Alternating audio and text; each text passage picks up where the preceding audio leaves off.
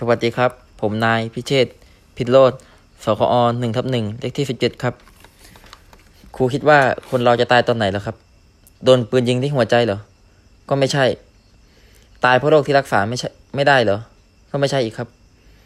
คนเราตายเพราะถูกลืมยังไงล่ะ บางคนนะครับครู ถึงจะมีอาวุธติดตัวเป็นร้อยๆ แต่บางทีก็อาจจะสู้หอกเพียงเล่มเดียวไม่ได้ ครูคิดเป็นผมไหมครับ